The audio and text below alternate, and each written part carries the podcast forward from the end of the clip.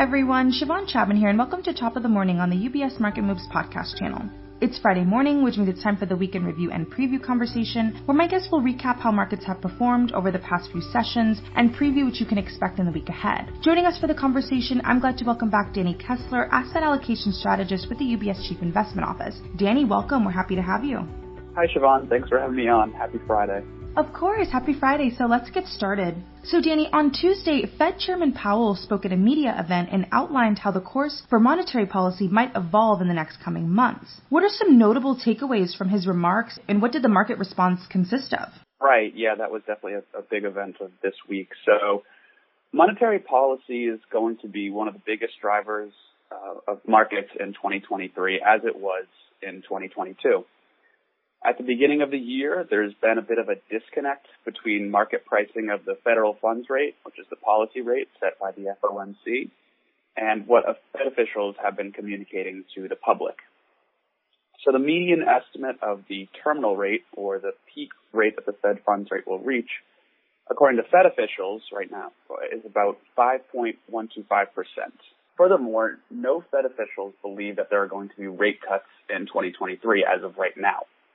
Meanwhile, the peak rate implied by the Fed funds futures market was at 4.81% as recently as last Wednesday, when the implied rate for December was also at 4.4%.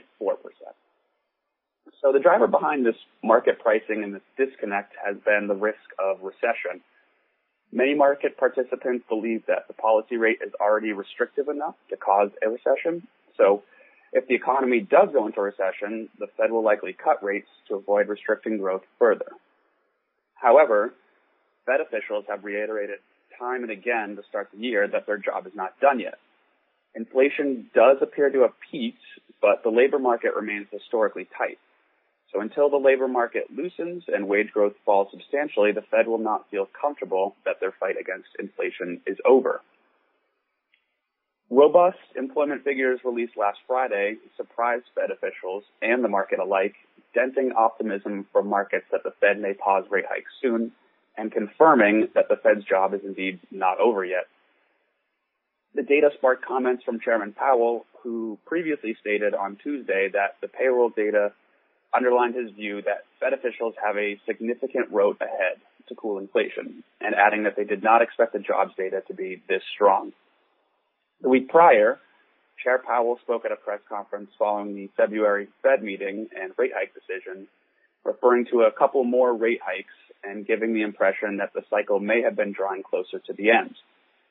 However, with this labor market data reaching new levels of historical tightness, risk remains that the Fed may have to hike rates more than anticipated and keep them higher for longer.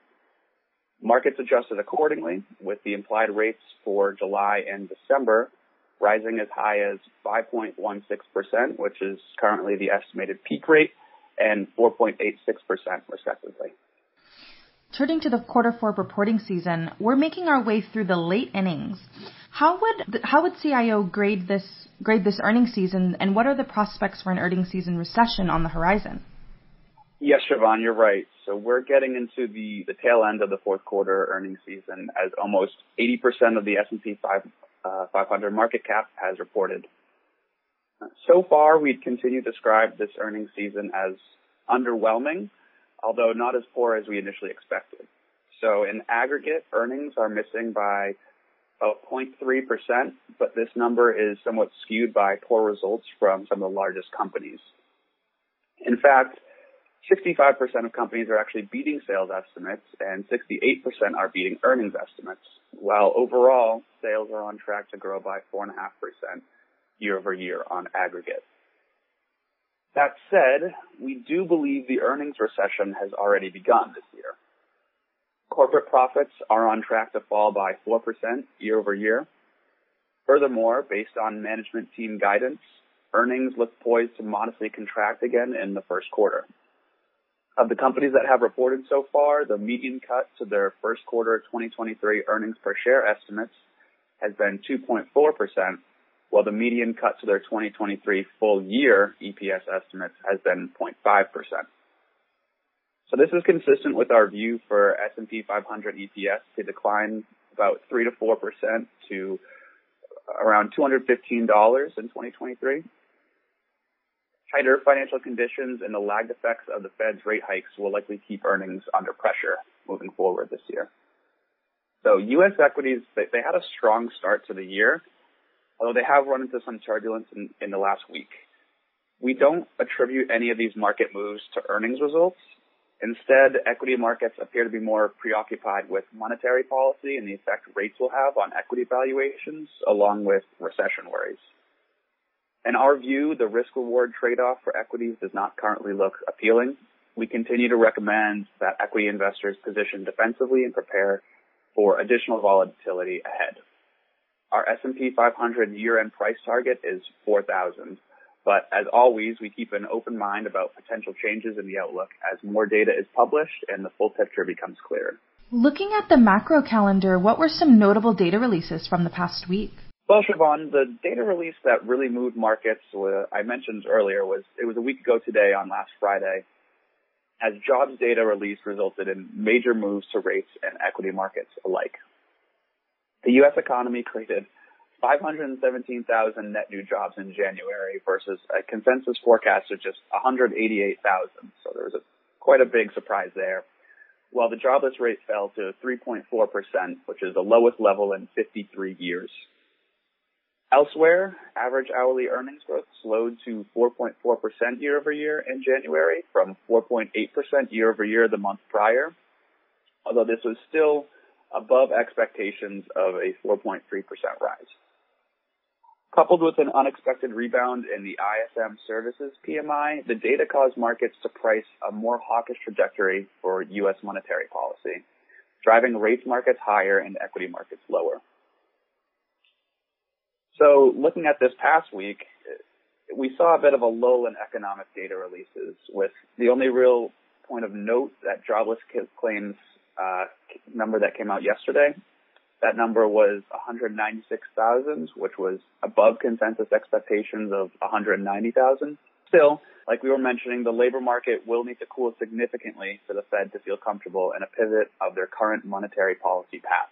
The University of Michigan Consumer Sentiment and Inflation Expectations release is scheduled for 10 a.m. this morning, so within the hour. This will be an important gauge to see how market participants are digesting the most recent labor market and inflation data, as well as monetary policy. So, Danny, looking ahead to next week, what should investors be mindful of? Yeah, definitely. Well, Siobhan, the uh, the dearth of economic data releases this week that we have, um, we we have a slew of prints to look forward to next week. Luckily, so we start the week with one of the most important releases of the month as the January CPI or consumer price uh, inflation print will be released on Tuesday. Market participants will hope to see a continued slowing of inflation, although current consensus expectations still point to elevated levels of inflation. Along with the NFIB Small Business Optimism Survey, we also get real average hourly earnings released on Tuesday. Cooling wage growth will be key for inflation to slow. Wednesday brings economic releases that will give us a better sense of U.S. economic growth with retail sales and a number of manufacturing data releases. Watching the consumer will be important and particularly the savings rate as the economy has shifted towards spending in services and will need the consumer to keep up resilient spending in order to keep the economy growing. Wednesday and Thursday also bring housing market data with the NAHB Housing Market Index, new housing starts, and building permits. The housing market is another important area to watch as a bottom in the housing market could possibly see a bottom in equities as well. And then lastly, we wrap up the week with the producer price index, another metric of inflation, along with import and export prices. So investors have plenty of economic data releases to look forward to next week. Thank you so much for joining us, Danny. We really appreciate it. Thank you for having me on, Siobhan. A pleasure as always to come on. Of course. Again, today we have been joined by Danny Kessler, asset allocation strategist with the UBS Chief Investment Office. And as a reminder to our listeners, Top of the Morning is a part of the UBS Market Moves podcast channel, which is available where podcasts are found, including on Apple Podcasts and Spotify. Visit ubs.com forward slash studios to view the entire podcast offering, as well as a UBS trending video series. From UBS Studios, I'm Siobhan Chapman, and thank you for joining us. UBS Chief Investment Office's investment views are prepared and published by the Global Wealth Management business of UBS AG or its affiliate, UBS. This material has no regard to the specific investment objectives, financial situation, or particular needs of any specific recipient and is published for informational purposes only. As a firm providing wealth management services to clients globally, UBS AG and its subsidiaries offer both investment advisory services and brokerage services. Investment advisory services and brokerage services are separate and distinct, differ in material ways, and are governed by different laws and separate arrangements. In the USA, UBS Financial Services Inc. is a subsidiary of UBS AG and a member of FINRA SIPC. For information, please visit our website at ubs.com forward slash working with us. For a full legal disclaimer applicable to the independent investment views produced by UBS, please visit our website at ubs.com forward slash CIO dash disclaimer.